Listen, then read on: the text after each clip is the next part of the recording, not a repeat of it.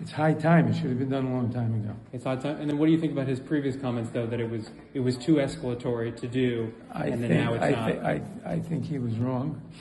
I think, you know, every different weapon system first was too escalatory, and then we eventually gave it to them.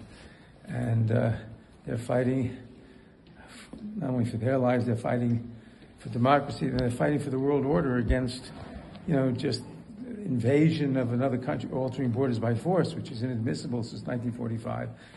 And we should give them whatever they need. and are you concerned that they will enter into Russian territory, as there have been recent reports of Belgorod, the, the border city? Um, I'm not concerned.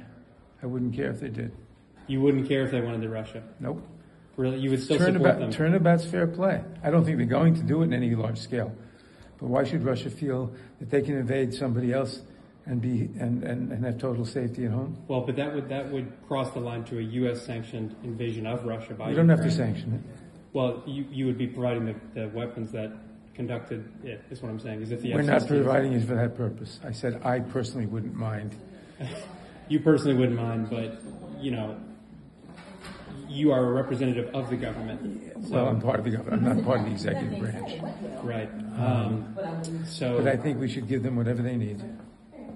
okay, and, and you- and you know, if if an F-16 was to be used on Russia, you wouldn't come out and say that's too much, it's too far. No, I don't think that's going to happen in any event, but no. They're, they're going to use F 16s for air defense, basically. But there are these And- reports and- right now that American weapons are being used in Belgorod, which is you know a Russian territory. It's already happening. That may be, but they're not going to use major weapons. I mean, things like F-16s, they need for air defense over Ukraine so that they can provide air cover for their counterattack and things like that. They're not going to waste it in Russia. It's high time. It should have been done a long time ago. It's odd time.